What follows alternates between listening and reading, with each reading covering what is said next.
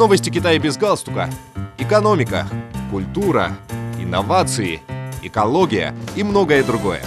Обо всем этом без политики. Здравствуйте, дорогие друзья! В Китае был опубликован документ по поддержке развития микро, малых и средних предприятий, в котором были изложены конкретные меры по содействию высококачественному развитию этих фирм, сообщает Министерство промышленности и информатизации КНР. Документ, выпущенный Госсоветом КНР, содержит 15 мер, направленных на стабилизацию роста и повышение конкурентоспособности вышеназванных предприятий страны.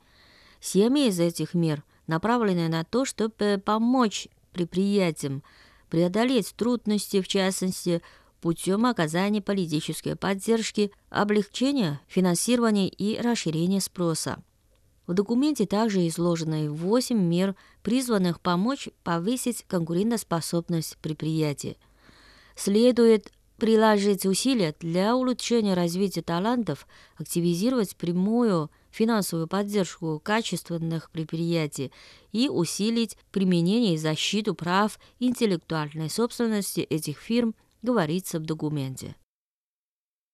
В первой декаде января 2023 года цены на средства производства в Китае снизились по сравнению с третьей декадой декабря 2022 года, свидетельствуют опубликованные недавно официальные данные – Согласно данным Государственного статистического управления КНР, в первой декаде января из 50 основных видов товаров указанной категории цены на 21 вид повысились, а на 27 видов снизились.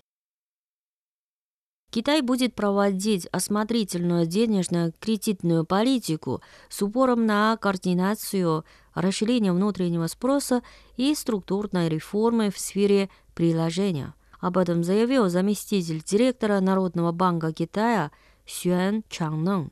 По его словам, в целях увеличения внутреннего спроса будут приняты меры по поддержанию разумно достаточной ликвидности – ориентирующие финансовые учреждения на обеспечение разумного кредитного предложения в соответствии с рыночными принципами и законом – Китай намерен активно координировать денежно-кредитную политику с бюджетно-налоговой и социальной политикой для усиления поддержки предприятий ключевых групп населения, стабилизации занятости и создания рабочих мест, повышения доходов городских и сельских жителей через различные каналы.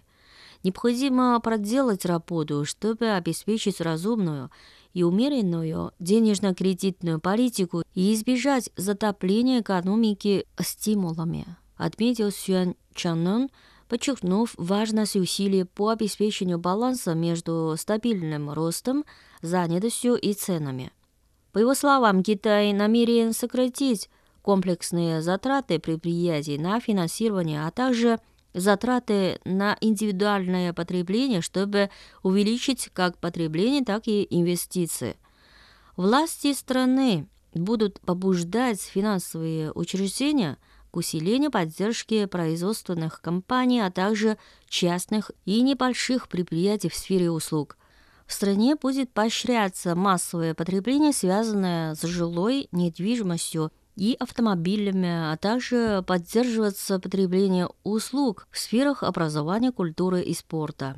В последнее время Центробанк рассматривает внедрение дополнительных структурных инструментов для оказания целенаправленной поддержки рынку недвижимости обеспечения его бесперебойной работы, включая ипотечные кредиты для завершения строительства объектов кредиты на аренду жилья, а также финансирование частных компаний за счет выпуска облигаций, отметил представитель банка Зоулан.